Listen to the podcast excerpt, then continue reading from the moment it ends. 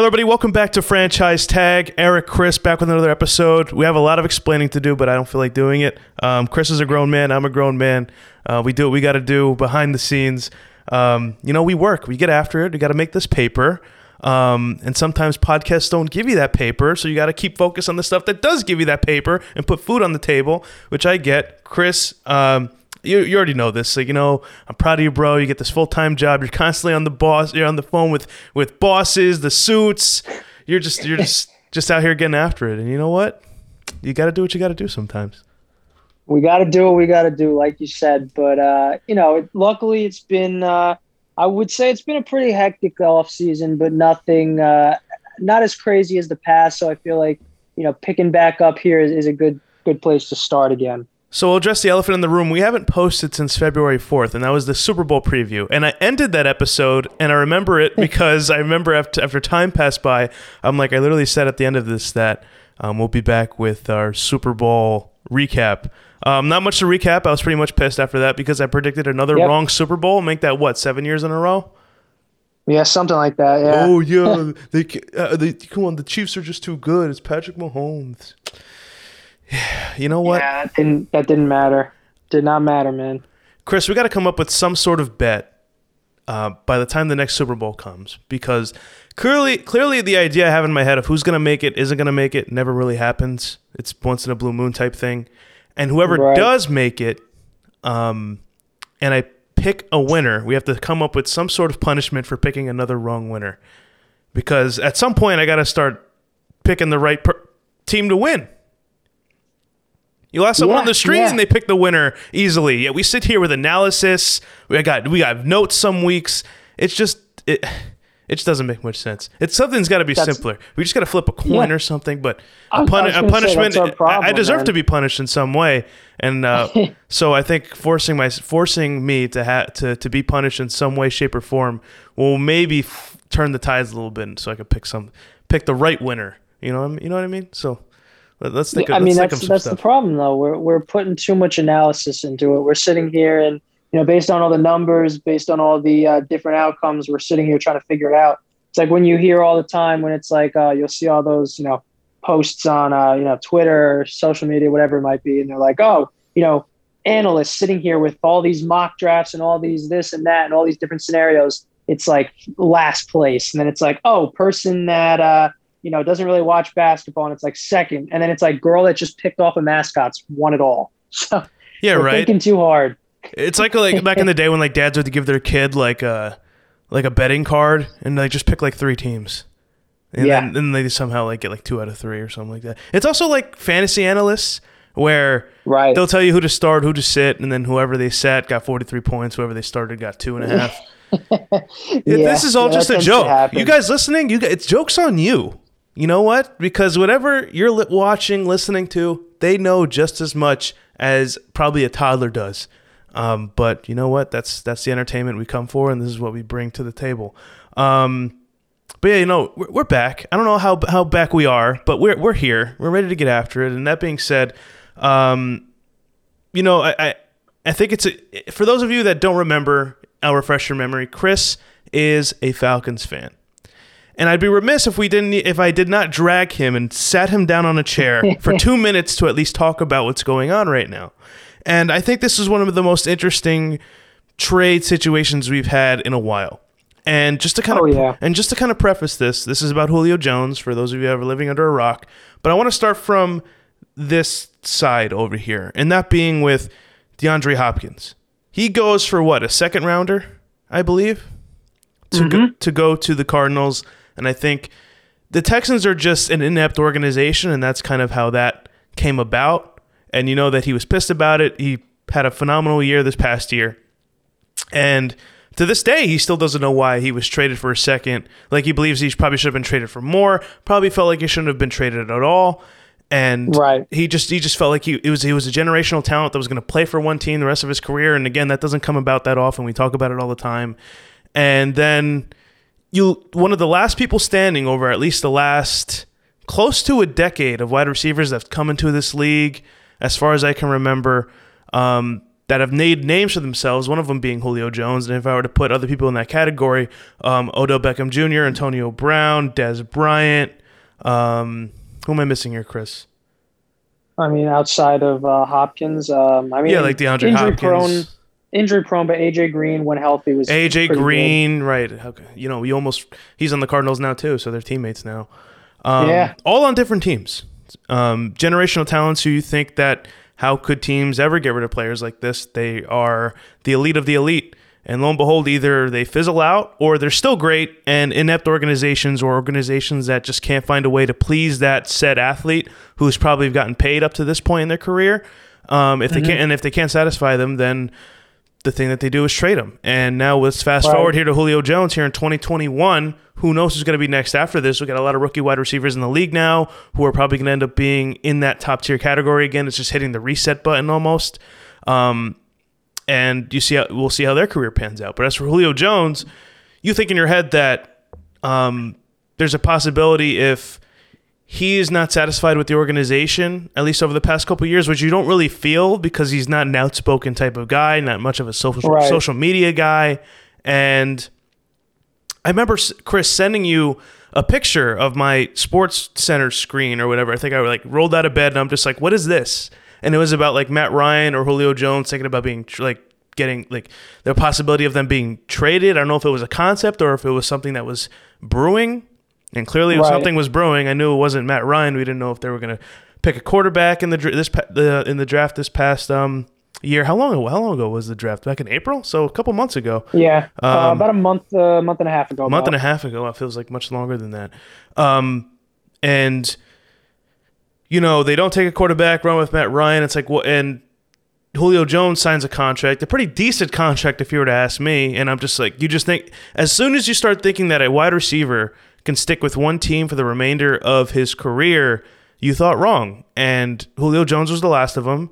And just so I can wrap this up, so I could have your thoughts on it, because it's probably been accumulating for a while. And now you get to jump on a podcast and talk about it. I'm sure you got some stuff on your mind. Um, Yeah. and, and just walk me through this real quick. Did you watch? Because I, I I watched a little bit. I watched the clip. I don't know how this came about, but him going on undisputed was Yep. was it just an impromptu thing by Shannon Sharpe to have him on the show and just call him and be like, "Oh, I have Julio Jones on my phone." That's how I took it. Yeah, I mean, again, media's media. You you can't really know what exactly to trust.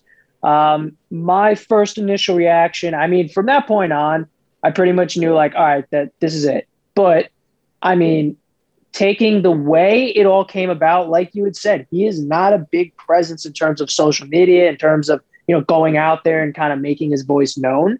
So my initial thought was he definitely did not know that he was on TV or he didn't realize, you know, what was going on. Or the last thing I was thinking of, maybe this was just taking out of context. That those that's kind of where my mindset was because he's not that kind of guy. He, you know, going through 10 or so years in Atlanta, and if he was never like that, you know, you don't just change after one off season. So I, I was, you know, a little confused there, kind of figuring out. There are a lot of talks coming out that he didn't know that he was on the show. Um, he figured, you know, hey, he, he had just gotten a call out of the blue, whether it's, you know, in between commercial breaks or maybe, you know, he figured, hey, he wasn't shooting at the moment. Um, but but that's kind of what the, the, the I guess general consensus is that he had no idea he was on the show. Um, and, and again, I, I, kind of feel that way just because he's, he's not that kind of person. I feel like to, to go out and make a big deal and make all this buzz out on social media or over, you know, with the media. So just to set the stage a little more for people who, you know, again, this has been a while since this. I mean, not, it hasn't been that long since this, this has happened, but a lot has happened since then. Um, Shannon Sharpe called Julio Jones while he was on air on Undisputed, his show with him and um, Skip Bayless, um, their sports talk show, and um, he comes on the air and he's like, "Are you coming back to Atlanta?" Right? Was that the question he asked him? Like, are you, are you staying yeah, it was in some, Atlanta? yeah, it, it was something along the lines of that. Yeah, and then he said, "Nah, I'm out of there." He's like, nah, I'm out of there. That's the one thing he said, and I guess he hung up after that. I wish I might even go and look back on it, like no, after, after he had. over. uh, yeah, he said, "Nah, I'm out of there," and then, um, you know, they, they then he kind of, you know, he, he asked him a little bit more about it. And uh, was just kind of like, yeah, you know, what do you mean and, and whatnot. And he was just like, yeah, you know, I'm pretty much, I'm, I'm not coming back. He pretty much was along the lines of that. They didn't hang up. They had a little bit of conversation after that, but you know, pretty much what he was looking for came out almost right off the bat. So. I don't think he knew he was on air either. I just wish that there was a follow up between um, shit with like with Shannon Sharpe saying like if this became an issue with Julio because we've seen a lot lately in sports media that a lot of people that you know there will be you know uh, people in the media and just personalities that go on air tell a story or say something that maybe an athlete said that was at some sort of social event that people right. aren't happy about this just so happened to be on television and Julio probably picked up the phone that's like and thought it was going to be just like a casual conversation and he ended right. up being on air but um yeah that was that and that kind of accelerated to him being traded to the Tennessee Titans and um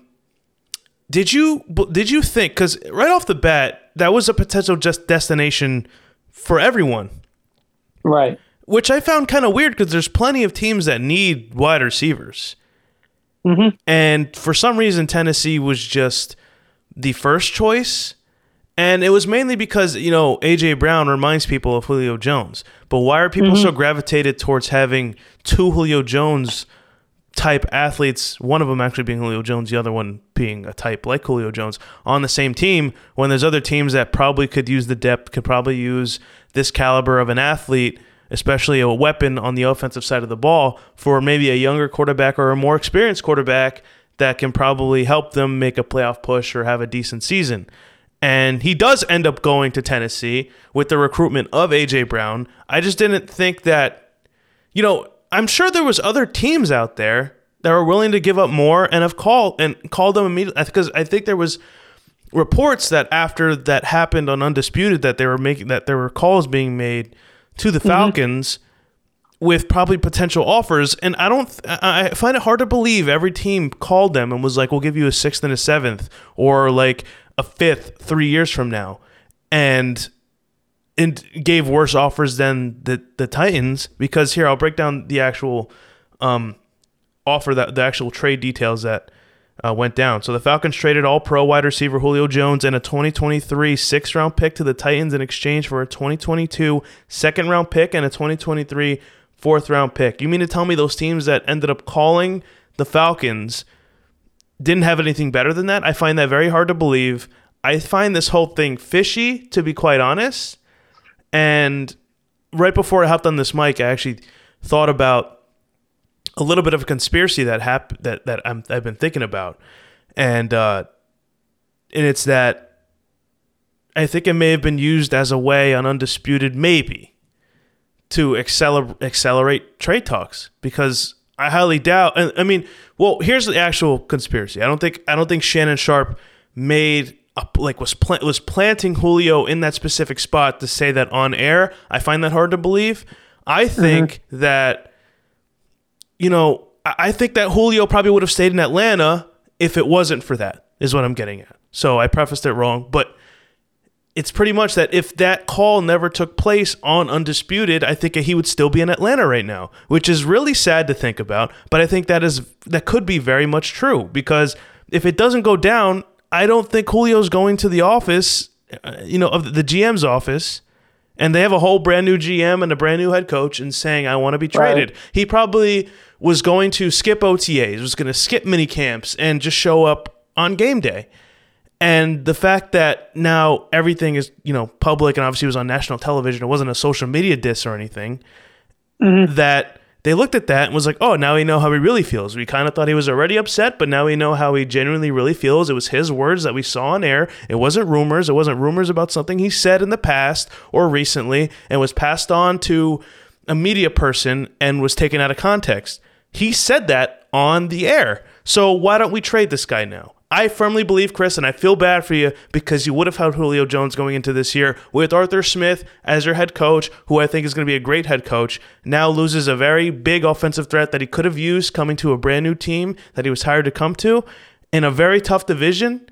Um, I, I that's just my theory. I don't know what you, you think of that. I don't know if that's out there for everyone, anyone else that thought of the same thing, but I genuinely think if that never took place that day, if we went back in time and he never went on undisputed. Shannon Sharpe never made that call. He's still in Atlanta right now.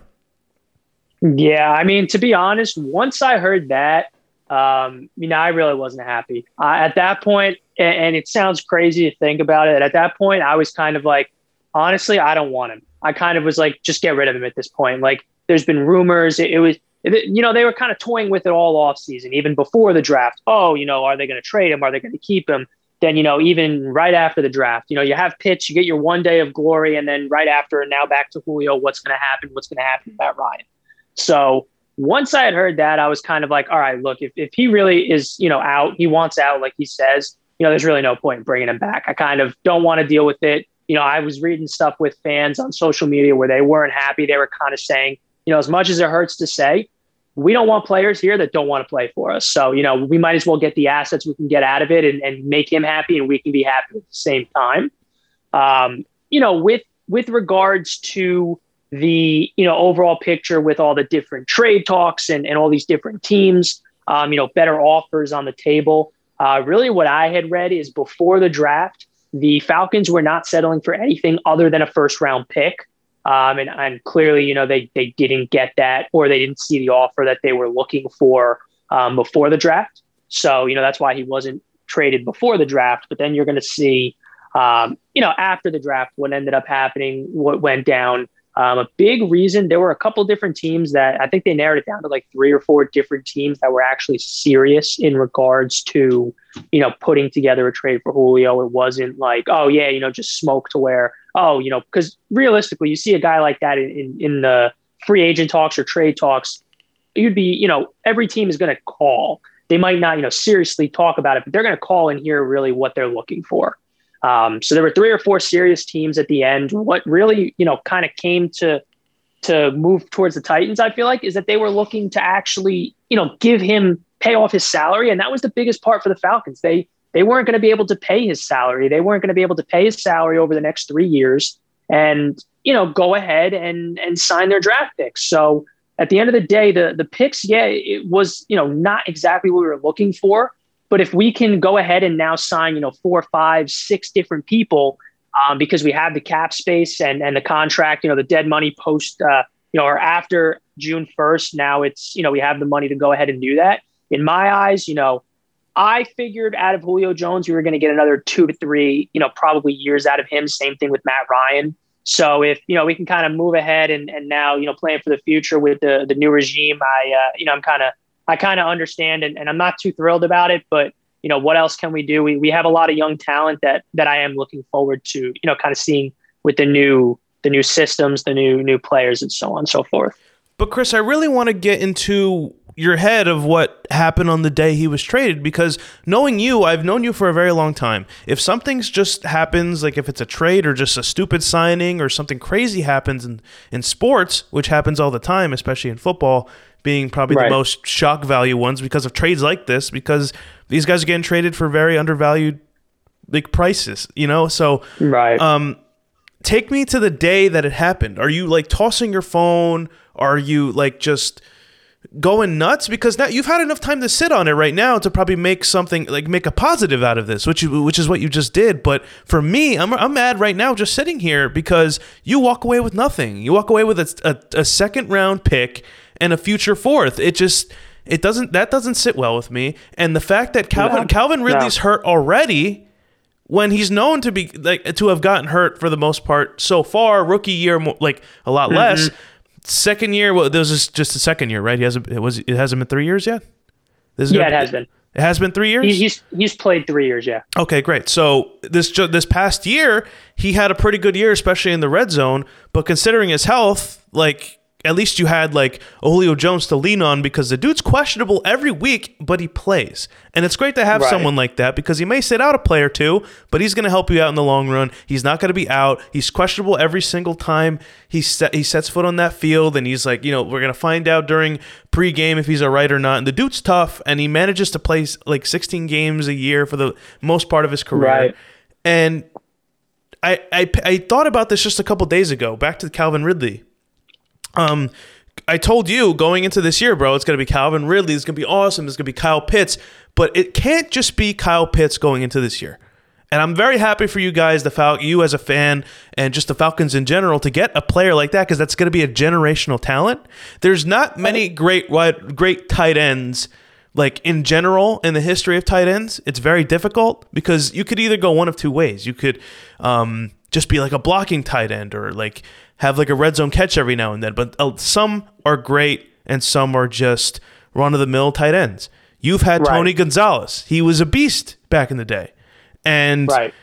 um, and the similar success happened with Hooper, but for a very short amount of time. I was looking a while ago because we were going to do an episode a while ago, which ended up falling out. I was looking at Falcons tight ends, and it literally goes Tony Gonzalez to Austin Hooper. And Austin Hooper, that whole phase, that era for him, was, Right. wasn't that long ago. And he just got a big paycheck, No. paycheck with the Browns. So you haven't had many successful tight ends. So that's what makes me excited for hit for Kyle Pitts to come in, and he's probably going to break every single record that they have at, at for for tight ends in that or Right. for that organization. So that's cool and all. But to have Calvin really hurt already, he's most likely going to get some get banged up in the middle of the season.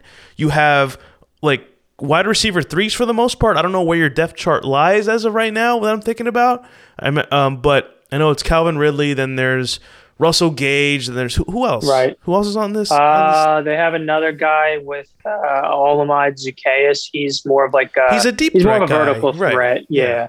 So there, there's him. Um, I, I mean, they signed Cordarrelle Patterson. Depending on if they use him as a receiver, a returner, a running back, he can kind of do different things there. Uh, they drafted Frank Darby. He's actually out of Jersey City, which I'm excited to see. So uh, he's he's from around here, but uh, you know, yeah, there's there's really not much. They also after uh, you know, I think it was right after the the Julio trade, they had gotten you know for more depth, like you said, Tajae Sharpe. You know, really not much behind Ridley at all.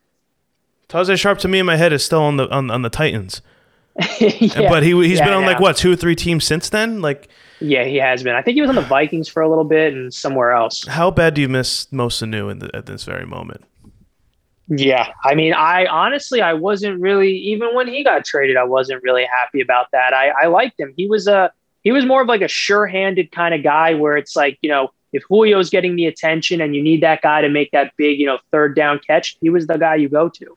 So it, You gave him it up for nothing too. So yeah, exactly. I mean, when we when the deal went down, really, it's a pretty decent you know pickup for ha- for for the talent that you had on that roster still to give up Mo Sanu and to get the value Right. out of him. I, th- I believe that was also a second round pick. Am I wrong? Or? Yeah, but we ended up getting rid of it anyway because uh, we ended up, I think, uh, trading. We ended up trading up. I think it was at the uh, the next draft. That's when we went double offensive lineman in the first round, and Right. uh, that was one of the picks we gave up. So And your line It was, just went was to a still trade. was still banged up, regardless of doubling up on uh, on linemen.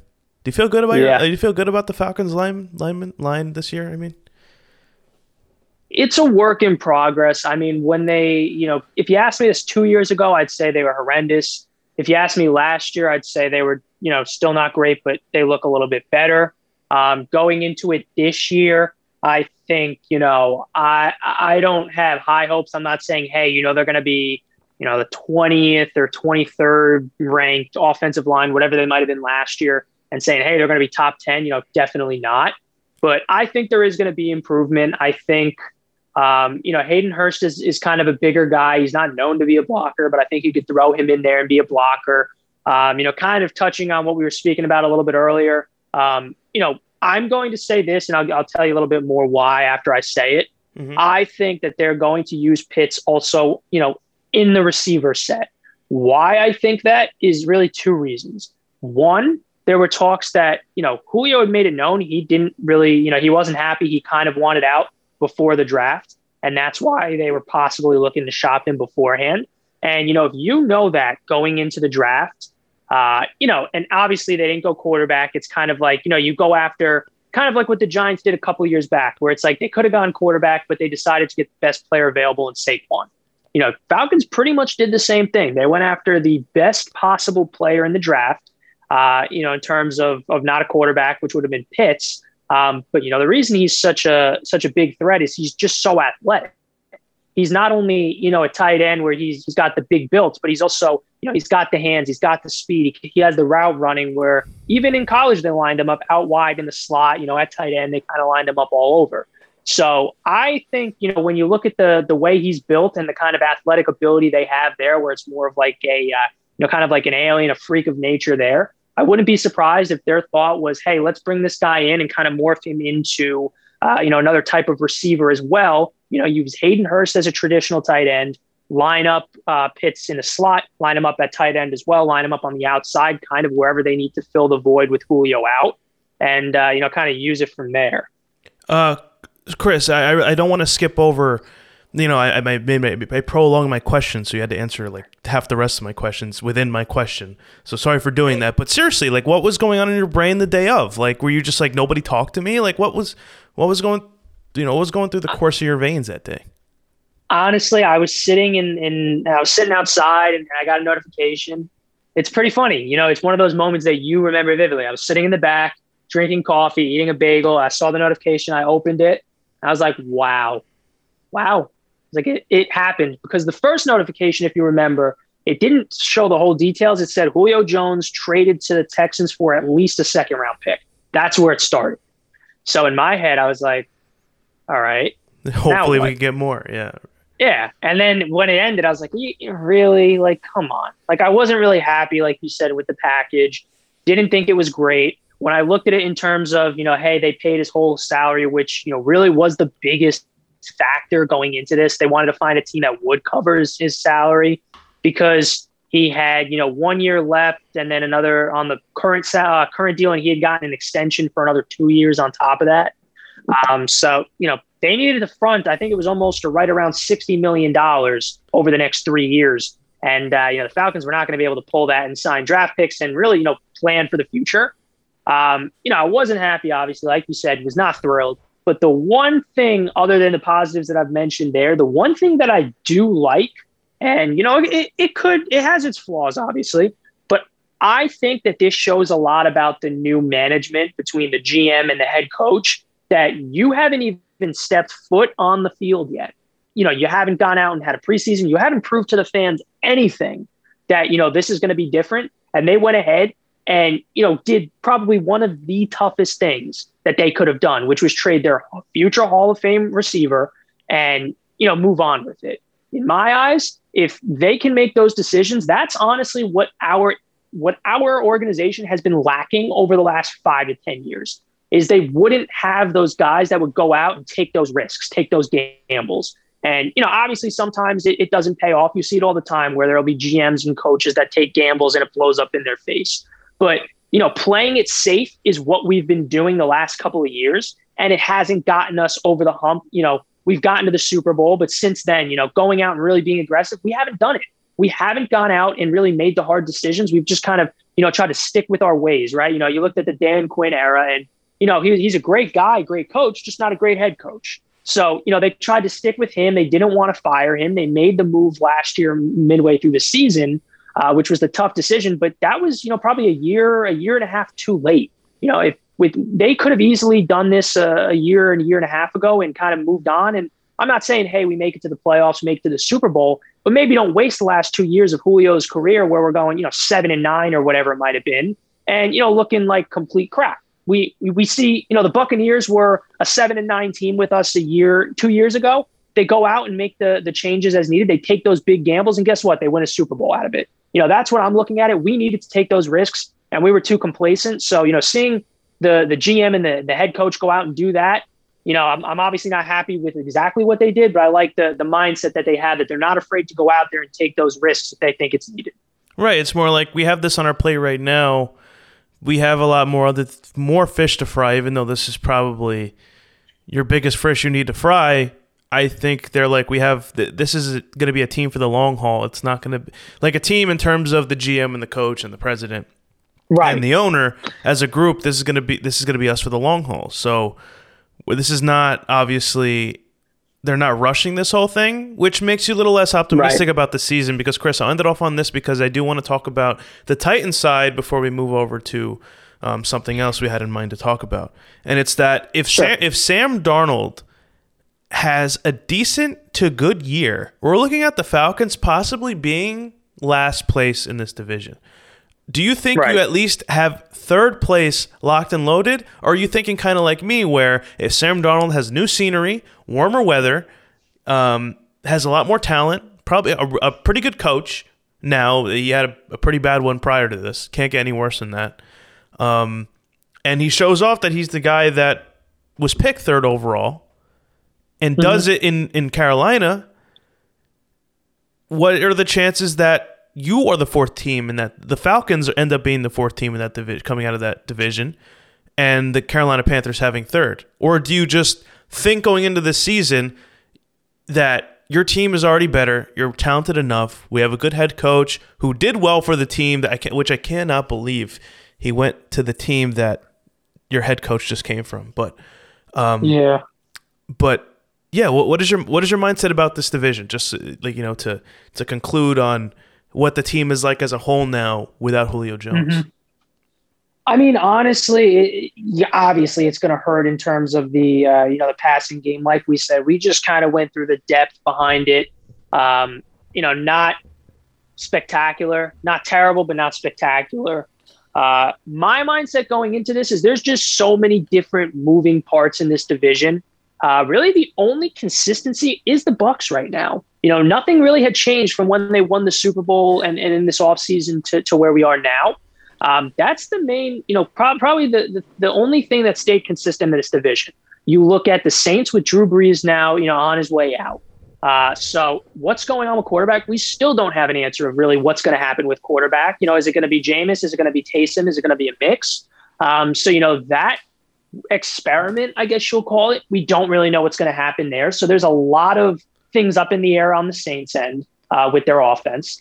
And even with the Panthers, like you said, you, know, you have you bring in a whole new quarterback. You're you're hoping that he can go into this system and really, you know, be that third or whatever overall pick that he was drafted in.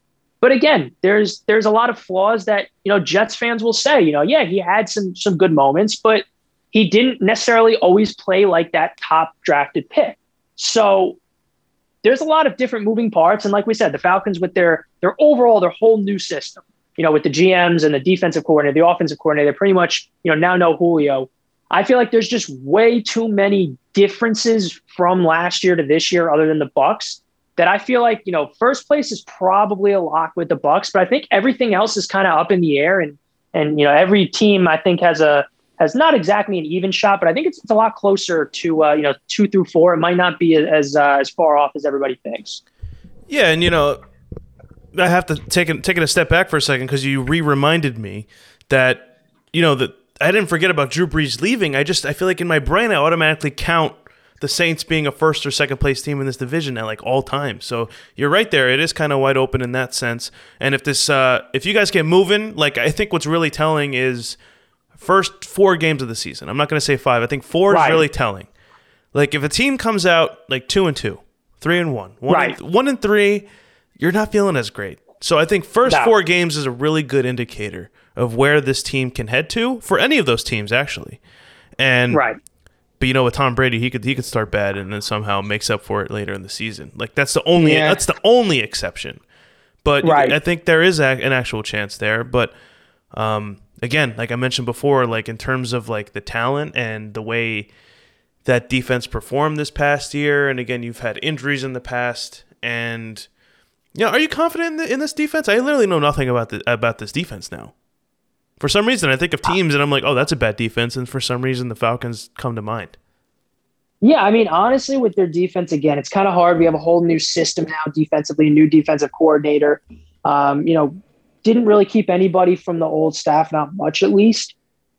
In terms of their defense, you know, if we were to start with the defense, I think they have Dean Pees, who has you know really good track record there with defenses. Um, you know, I, I'm I'm more excited, I guess you would say, now going in.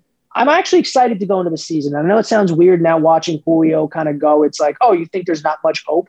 I'm excited because I think the defense is going to look different because you know they have that change that they needed. All the changes in house they they made. So the defensive coordinator, we're not running the same system we've been running the past couple of years, where you know we can't hold the leads or you know they're just these players just can't play that system. Um, you know, we also have on the flip side with the offense, we now have uh, you know, an offensive coordinator that we just said came from Tennessee, and look at what that offense has done over the last two years. And and before that, they were still okay, but they just weren't anything special. And I think you know if you you go back to about two years ago when you look at the Tennessee offense and you take a look at the Atlanta offense, I think basing you know comparing those two, I think Atlanta's offense is is has way more weapons and is better equipped than where that Tennessee offense was two years ago. And and look at they made the playoffs the last two years. So I'm excited on the offense for you know the the flexibility I think between Cordarrelle Patterson. Um, I think when you have you know a, a Kyle Pitts, you have um, you know a couple different other guys on that offense where they can kind of you know move around to different roles, kind of play whether it's you know do a wildcat, you do a different type of you know run offense, you do run different packages with maybe two tight ends. You know, there's a lot of creativity in this offense where you can line people up in different positions, and I'm excited to see that as well. I don't think it's going to be so clear uh, or clear cut, you know, plain vanilla like we saw with Dirk Koetter the last two years. You know what, Chris? You're you're making me optimistic going into this year, and I know you're a fan, but I'm going to go into this division with an open mind. Um, I feel like a lot of people automatically going to write off, write the Bucks off as the team that's going to win this division. And honestly, to me, them bringing back like 90 95 percent of that roster back mm-hmm. um, makes that more than likely to happen. Um, but right, but like as you said, everything everything else is there's question marks all around except for them. So um, yeah, again, just just us, just you know, just taking off the rust a little bit, Chris. You know, coming, you know, because I was thinking about the Falcons defense, and I'm like, wait, who's who's there now? Like, do were they bad this past year? I don't know. So that's what I was thinking about, and that offense does concern me. That I won't forget. Um, you know, you lose like Todd Gurley. You obviously don't have Julio Jones anymore, who we're talking about right now. Calvin Ridley's hurt mm-hmm. right now. Who knows what that's going to happen going into the season? The rest of your wide receivers are more deep threats or like smaller guys. Um, but yeah, bro, we'll, we'll, we'll, see what happens there. But last thing I'll add on right. all of this, um, and again, we'll talk more about Julio Jones in the future. This won't be just a one and done type thing um, because we have to talk about the Titans side too. Now that he has been acquired by them, but the Titans restructured uh, Ryan Tannehill's contract, creating over 15 million in cap room. This move was done to accommodate newly acquired wide receiver Julio Jones, 15.3 million of his salary for the 2021 season. So, speaking of which, uh, Ryan Tannehill. Um, let's talk about him for a second. Again, that he's coming into uh, Julio Jones is coming into a really good offense with a really good um, right. Uh, well, not offensive coordinator anymore hopefully they could uh, build yeah. off of what they've built. And um, you know, if we see any some any regression, we know why. Um, but again, I think that their coach Mike Mike Vrabel will keep them uh, above water, regardless of who's at the helm at offensive coordinator. And uh, obviously, just sheer talent is just going to take over at some point. But now you got a lot of mouths to feed. Um, you have Derrick Henry, right. you have Ryan Tannehill, who's going to have to distribute now to Julio Jones and AJ Brown. Um, and uh, and uh, oh, they forgot they lost uh, Jonnu Smith. He went to the they lost, uh, they lost the Jonnu. They yeah. lost Jonnu. Yeah. So, um, but again, you'll, you'll you'll you'll be just fine with those three guys. You don't have to. You know, they were very right. not tight end dependent, I would say, but they utilized their tight ends very well. I would say over the past yeah, couple years, from Delanie Walker all the way to Jonnu Smith. Um, but now you got Julio Jones. You don't have to worry about that. Um, but overall, Ryan Tannehill has to distribute to all three of these guys. And then all he has to do is hand the ball off to Derrick Henry and he'll get the job done. But you have to mm-hmm. play it in a way that I don't think he's going to get the ball 32 times a game like he did this past year. Um, because how are you going to acquire a guy like that? And it's great to have some, anyone, and like, you know, it's great for even if you went to the Ravens where you know that they're going to run 100% of the time. Um, it's good for right. them to have someone like Julio Jones on their roster too. No one's complaining to have Julio Jones in their roster. But you're, this is a very run heavy team, loves to use Derrick Henry. And when they scheme up passing, it goes really, really well for their wide receivers. Obviously, Corey Davis just got paid by the Jets after him leaving. AJ Brown right. has really come along very well. Um, he's a great asset for them as well. So, how do you think Ryan Tannehill and that offense is going to operate now? Because we've seen yeah, we've mean, seen newly acquired players go to new teams and probably don't get as much love as they did where they previously were at. And so, not everything's going to be the same just because you're in Tennessee. Right. Yeah. I mean, I'm not I, I, mean, Tannehill over the last two years has been playing very well. He kind of rejuvenated his career. Um, but you know, the thing that does get me a little bit nervous about that is kind of what we touched on is the offensive coordinator is now gone and he's with Atlanta. But you know, how much of the credit we're going to find out this year? How much of that credit was to Tannehill? You know, was it just that he needed that change of scenery, or was it the the scheme that they were running just you know fit really well? And now with a different system, maybe it's not going to be you know as successful. I'm not saying he won't do well, just you know maybe not doing exactly what they were doing over the last two years to make the playoffs. Um, you know, if you think about it though, when when things got they do have a balanced offense, which is nice. And it's in, in the case of maybe Tannehill is, you know, not having a great game, or maybe Julio or AJ Brown, or, you know, kind of one of them's hurt, or one of them is just not having a great game. So the, the passing game isn't going as great as they planned. You know, they can rely on the run or and vice versa. Uh, you know, that is nice. And it does take a lot of the pressure off of Tannehill where, um, you know, he doesn't have to win it by him just launching the ball. But it is interesting to see because I was thinking about it. You know, over the last 10 or so years that Julio's been over in Atlanta, they have been very pass heavy, very. So it's been, you know, whether it's between him, Roddy White, and Tony Gonzalez, or him and, you know, you have Hooper, you have Mohamed Sanu or Ridley, or, you know, all these other different options that have been in there through the last 10 years with Julio. Uh, the only main thing that's kind of stayed the same other than Julio would have been Matt Ryan. And Matt Ryan is, you know, depending on who you talk to, some will say, hey, you know, he'll make it to the Hall of Fame. Maybe not a first ballot, but he'll make it to the Hall of Fame. Some will say he's not great. Um, and, you know, there's all the opinions all the way in the middle of that. But when you look at his numbers all around, you know, his career averages, if he's putting up, you know, on average about 4,300 yards a season, you know, in the high 20s in terms of touchdowns, uh, you know, in, in the lower teens in terms of interceptions, that by no means is, you know, those are not bad stats. And when you have a quarterback that's very pass heavy and, and, and you know, they have a, they're good in accuracy, they're pretty much averaging those numbers across their career. And now you go to a quarterback that has a little bit more volatility. And, in, when you look back to his, his passing career and, and his overall numbers, you know, that's where it gets me a little bit nervous with this new offense is just the change in the offensive coordinator. And, you know, the, the, the history before that, it, it wasn't great for Tannehill. Right. It's just this is this is it for him, man. Like if you're not going to perform now, when are you going to? And he's performed, which is which has been great. Like right. I'm, I'm, happy for his comeback story. I'm happy he's gotten paid. You know, well well deserved. He's he's fought all the way back from having an ACL injury, working with Adam Gase, and with a Dolphins team that was not ready to win and probably wasn't ready to win years after that. Comes to Tennessee as a backup. He may have even considered himself to be a backup for the remainder of his career due to the fact where where it was going. He may have never gotten a shot. So I'm happy for him in that regard. But if you don't perform this year, um, there's nothing to be ex- excited about with this team. But this, I, am gonna, right. I'm gonna be confident. I'm gonna be confident. I think they have an agenda for that offense. So I think they have they have planned plans ready to go. And Julio doesn't show up mid-season. He's showing up before the season starts. You got plenty of time mm-hmm. to scheme with him, plenty of time to scheme with AJ Brown. And listen, this is going to take some some of the pressure off um, Julio uh, because on the Falcons there was never that same like type wide receiver on the other side of the ball. Like there was Calvin Ridley, yes. Again, whether but for the most part, you're going after Julio Jones as a DB and as a as a defensive coordinator. You're scheming against Julio Jones um, for the most part oh, yeah. of your offense.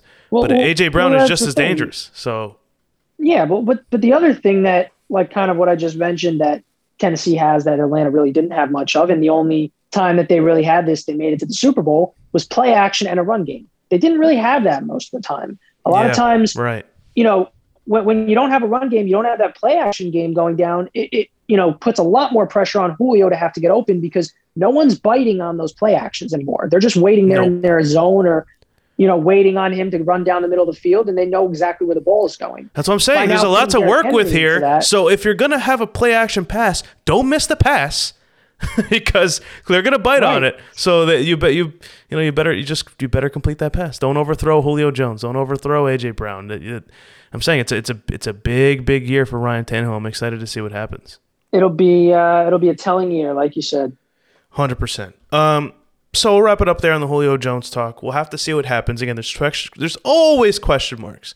When is there not? Always. In times like this, because we have to see um, how this offense performs under a new mind. Because if Arthur Smith was still in in, in Tennessee, we know what's going down. We know they're ready to go. Right, Um, right. Just because he was he was the constant there, but he ended up getting the head coaching job Yeah. with the Falcons. I'm sure you're excited about that. Um, yes, sir. and yeah, we'll, we'll just see how this whole whole entire thing plays out. I'm excited. I'm, uh, we'll keep a close Right. eye on the Falcons. I'm Chris doesn't miss a second. He doesn't miss a snap. Um, so so he'll break it down for us what he sees out there. Uh, so Chris, to last thing we'll talk about, um, Aaron Rodgers. Um, Right. you know that this this whole thing has been going on for a while. That he feels as he's, that he's dis, he's been disrespected by the Green Bay Packers. Um, people are saying that he may not play at all this year, or hmm get traded to places like Denver, uh, the Raiders. Uh, who, who else is on that list? Yeah, I know those two were the main ones. I'm not sure the the other names. Oh, the It's kinda like 49ers somehow, situation. some way, right? That's the big one because he wants to. That's who he wanted to play for coming in. Well, yeah, that Coming yeah, into that's the who he wanted to get drafted by.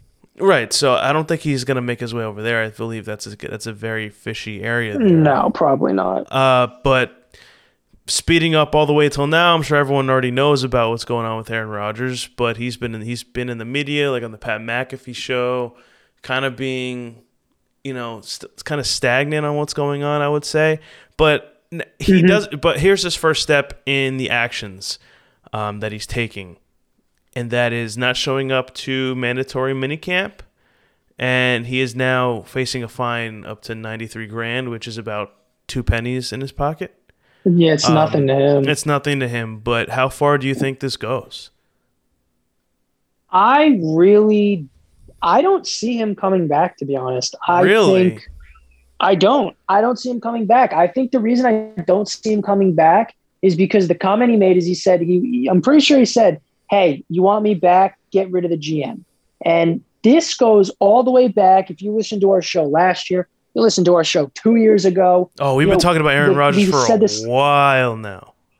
Right. And what do we always say? They never got him help. All they did is he asks, you know, hey, I have Davante Adams, I have Aaron Jones. You know, Still doesn't I have need it, some more help though. I need some more depth. Still And, nothing. and I actually went ahead, right? And I went ahead and looked up from when Aaron Rodgers was drafted, from that point down, all of their first round picks. So two years of those of those time that time period, they didn't have first round picks. I guess they traded them away yep.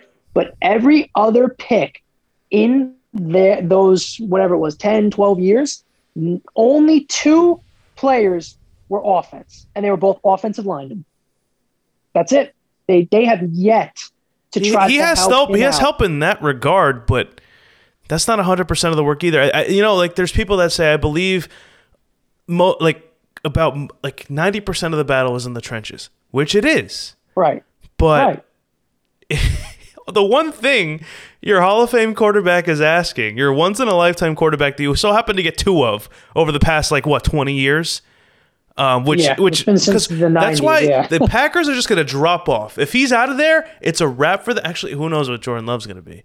Because I, I've heard in minicamp that he's been ripping and flipping. You know what I'm saying? Like, have, you, Yeah. have you seen these Yeah. updates by Jordan Love? Um, and again, it's just yeah i've i've, It's- it's I've been hearing that uh you know he's been doing all right so Yeah, and apparently he's ready to go week one if needed. Um, we're getting to that Right. point already. No, apparently this isn't something that the Packers are looking at as like, oh, he'll be back when he comes back. They're already the media's already asking Right. Jordan Love if he's ready to go. I don't know if it was the media. I don't know who asked him, but it had to be the media. Um, yeah but yeah, so you're looking at potentially you might have a third generational quarterback coming forward who this is just rewriting the script all over again and just doing Right. and yeah but with Aaron Rodgers, it's so unique because it's like the one thing he's asking for is a wide receiver. And in that draft, I think, believe Yeah. it was it had to be two years ago, right? Um, with uh, you know CeeDee Lamb, Henry Ruggs, uh, right um, Jeudy, Jerry Jeudy, jeudy yeah jerry who- jeudy was how many other wide justin jefferson Justin Jefferson. There, like that's that's the draft. You should have taken a wide receiver. And what did they do this past year? I believe they waited Oh, yeah. until the fifth or sixth round to draft a wide receiver. It's just a Yep. joke. I don't know what is going on there. I don't know what they're trying to invest in. I don't know what the goal is here. And if I'm Aaron Rodgers, I would be I'd be pretty angry. And again, he's having the time of his life right now on an island with his with his uh, with his fiance. Uh, but if if you were to ask me if he was to if he comes back, um, I think he's just testing out the waters right now to see if he gets traded. If it gets close enough to the point where all right, these are the practices you show up for because we have a game in like two weeks. Um, I think he shows up.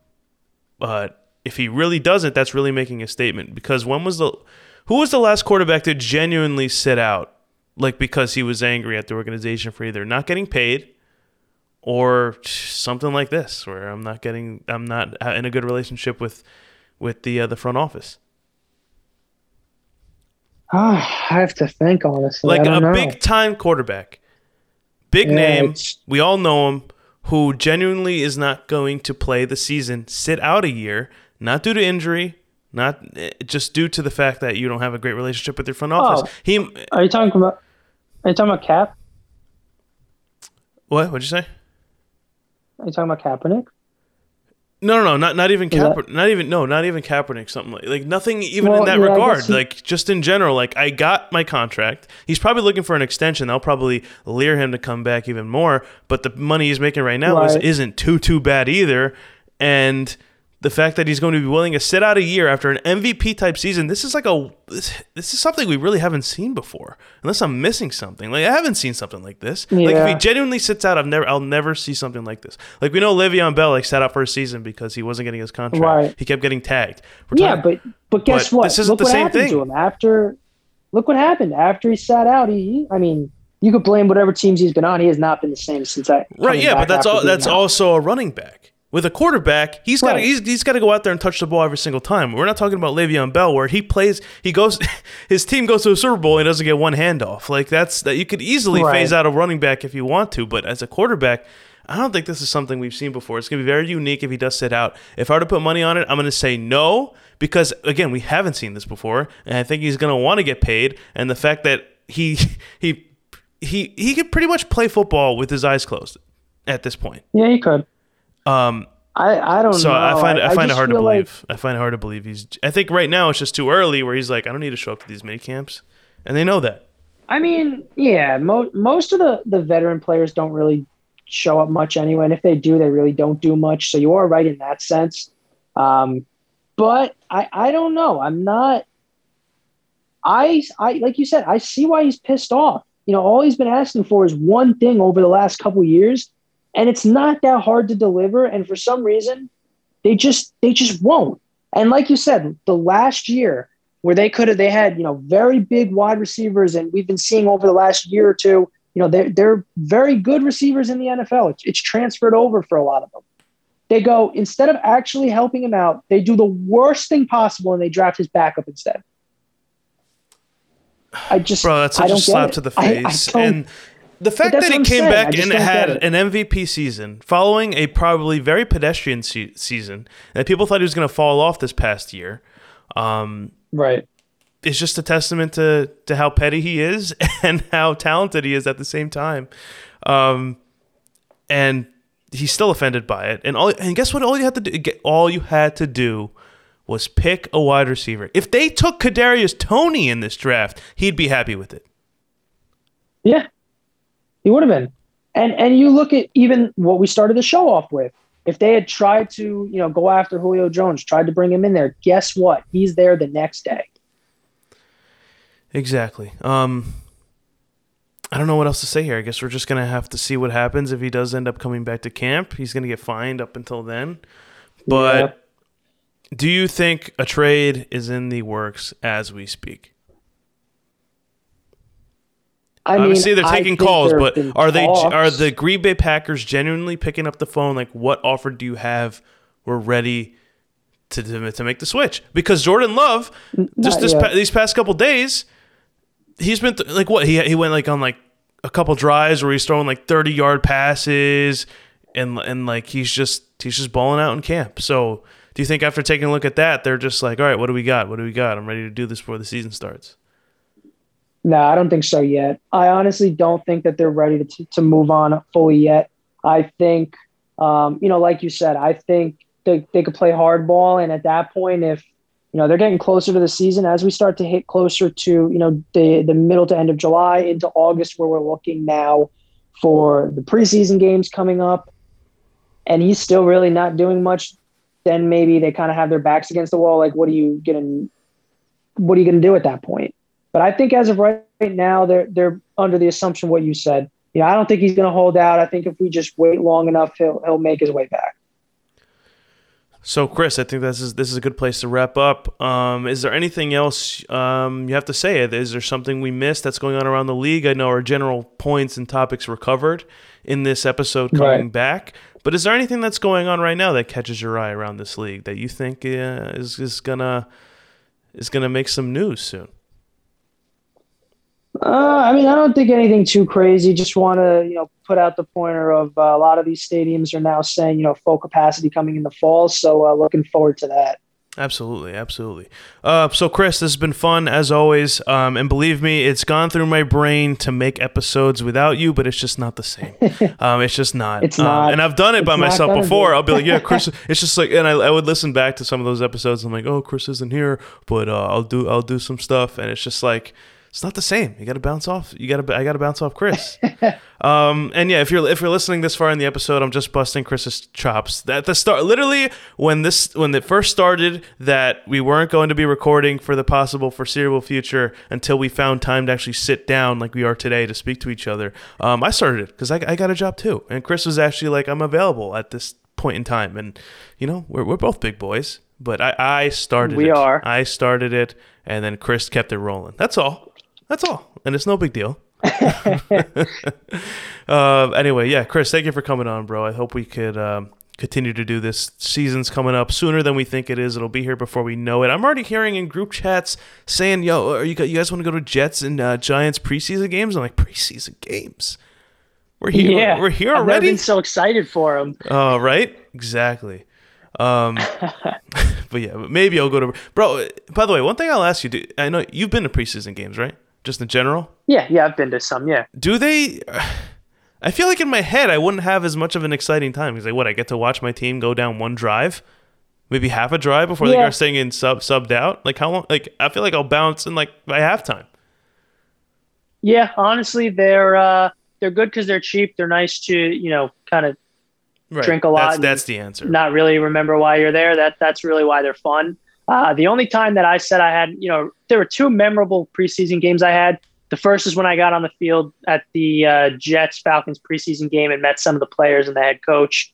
Um, the second one was a couple of years ago when I was at the Jets Giants preseason, and that was Daniel Jones's first time in action. Well, Chris, we know that coach you met and you got signatures from is not there anymore. Were there any other? Right. how many of the players you say you'd met that are not on that roster anymore from that preseason uh, game? M- most, most. I uh, so I met the coach. Gone. I He's the defensive was, coordinator for I the Cowboys. Mah- yeah, I had Mohamed Sanu right in front of me. Gone. Gone. Uh, now we know Julio's gone. I, uh, you know, was talking a little bit with Devonta Freeman. Gone. Gone. Um, Tevin Coleman was there. Gone. Gone. Uh, the only two that I can remember, obviously not counting Matt Ryan, but the two main guys that stand out that was I almost seeing, gone. Uh, yeah. what? Uh, what? One of the one of them was. Uh, one was was Calvin Ridley. It was his rookie year. That was the year that I got on the field. So he hadn't really, you know, proven much of anything. Uh, and then the second one, I was actually looking at the pictures uh, about a week ago, actually. And uh, I didn't realize it, but Russell Gage was out there lining up right in front of me. I didn't even know who he was at the time because he was a sixth round pick. Didn't really expect much, and, and he's made a nice name for himself. Made so. a nice name for himself this past year. In terms of being a wide receiver on that team, he has become very valuable. In terms of fantasy, right. started off hot, fell off really quick though. That seems to be what Falcons wide receivers do. Same with Mo Sanu. You pick him up, you feel good about him, and then drops off. Um, it's yeah. Falcon. They they always start off strong and where is Mo Sanu right now? I, I, don't know. I don't think he's signed. I know he was on the Lions for a little bit. I, I don't think he's signed right now though. Would you take him back? Well, of course I'd take him back. Well, all right. Maybe maybe we'll see something like that. Maybe maybe he's interested. Listen, he's never he's you know, never he's never not completed a pass before in his career. Well, but think about it. you need someone we like don't that. we we don't need a backup quarterback because if we bring him on, we have Sanu, we have Gage who can throw, and we have Cordarrelle Patterson who can throw. We got three other quarterbacks. Right, and then the punter ends up on that on that depth chart somehow too. So just add him in there. Right. So Do you guys? we is are it- fine. Bo- Bosher still there? Uh, no, we got rid of him uh, last year. I don't, I don't even know who they have right now. They've been kind of cycling through It's, punters. it seems but- like they're lowering um their their capacity on people named Matt on this roster. yeah, Matt in single digits. Oh yeah, they were all uh, you know, they were all single digit numbers and, and the name Matt. But we do have the stud from Ridgewood, Younghoe Koo, Young the Wei onside kick master. Yo, he's he's been so, So- good. He got paid, didn't he? So you know what? Yeah. So you know what? That's how you know when there are talks that Julio might be traded because we don't have money on the roster, and you give your kicker an extension. That's how you know it's serious. Oh, it's That's very how you serious. know. Listen, we might not have everything correct yet, but what we know is Younghoe Koo. That's our guy. Matt Ryan, like, he, like, imagine that. Your kicker's more of a sure thing than your quarterback and your and your number one wide receiver. Yeah. Like your like your quarterback And- after this year is not a sure thing, but after this year, Younghoe Koo still a short sure thing unless he misses every single kick, which he doesn't. And he's made and if he recovers one more onside kick, he'll probably never get cut ever again. No, he won't. I mean, he's he's just incredible. The, the guy is just I've I've never been so excited for for kickoffs in my life. He just goes out there and makes it look easy. They got like two or three of them in one game. Imagine going out for an onside kick and you're just like, "Oh, we didn't lose yet." like, team, Well, like now, if you see an onside kick, you're like, "Well, we lost. I guess we'll just give this a try. Maybe mir- miracles happen sometimes." He's done that miracle sometimes, in quotes, like ten times. Yeah, yeah, he, he's very you know very good at that. Um, I I I'll say that's our strong suit as of right now. We don't know about the offense or defense, but we know we can recover onside kicks. Um, that's the only thing I know. And uh, you know, also looking at him, he came in with some some fashion. He came in and said, "Number seven. He said, "Michael Vick, who? I'm gonna make everybody know what number seven is." And he's like, "Younghoe Koo, baby." Let's go, uh, Chris. I hope you enjoyed this episode because uh, very rarely we'll dedicate episodes to just talking about the Falcons. But um, yeah, that, that I know. big time Falcons episode. unfortunately unfortunately it was like uh, it's like when you're like oh i'm sorry we you know reconnected at this uh, you know these hard times It's kind of how it felt you know talking about the falcons in a hard time but we ended it smiling happy about Yes. younghoe koo that's all that matters that, that that's that's that's pretty much to sum up to sum up this whole show. We just love you, love Younghoe Koo. Um, but but yeah, bro. If we were gonna come back and talk about anything, I'm like, I leave. I, I told you, I'm just like, if we're gonna talk about anything, we could have talked about just injuries. We could have talked. We talked about like third string tight ends being signed this late in this at th- at this point in training camp. But I'm like, you have to talk about Julio Jones. There's no way I could. Oh, get of course. There's no way I can just let this pass by. And uh, we did it. So here we are. we did it you know what we need to do we need to get either frank darby or younghoe koo who are new jersey natives we got to get them on the podcast we got to find a way Um, let's let's try let's try to aim before the start of the season. Listen, if you if you could hit them up, listen, if they look on your profile, and uh, and see all the Falcon stuff on there, and the fact that your name used to be like TG three forever or something. What was it? Todd Gurley. it was uh yeah todd Gurley to atl that's what it was Not no more. He's gonna yo. I, if I were to put my, I think he's going to the Ravens. Like he just visited him today. I, I saw that Yeah, report. yeah, I heard that. He's signing there. He, but unless he's, He's stubborn, unless he's there, stubborn about the money, which I think he's gonna be. Yeah, I could see him going there. Yeah, uh, yeah, I think he will be because he pretty much played for charity this last year on the Falcons. So Pretty much. Pretty he, much. he got paid nothing. So he, he's going to need a nice little, even if it's a one year contract, something nice to kind of set him up for uh, for the wheelchair on the way out. All right, Chris. Let's wrap it up here. Thank you for coming on. Appreciate it. Let's let's do this again. It's fun. Um, and it always Oh, yeah, is. yes, it always is. We'll do it soon. Uh, but yeah, thank you guys for listening. Eric and Chris, franchise tag. We'll see you next time.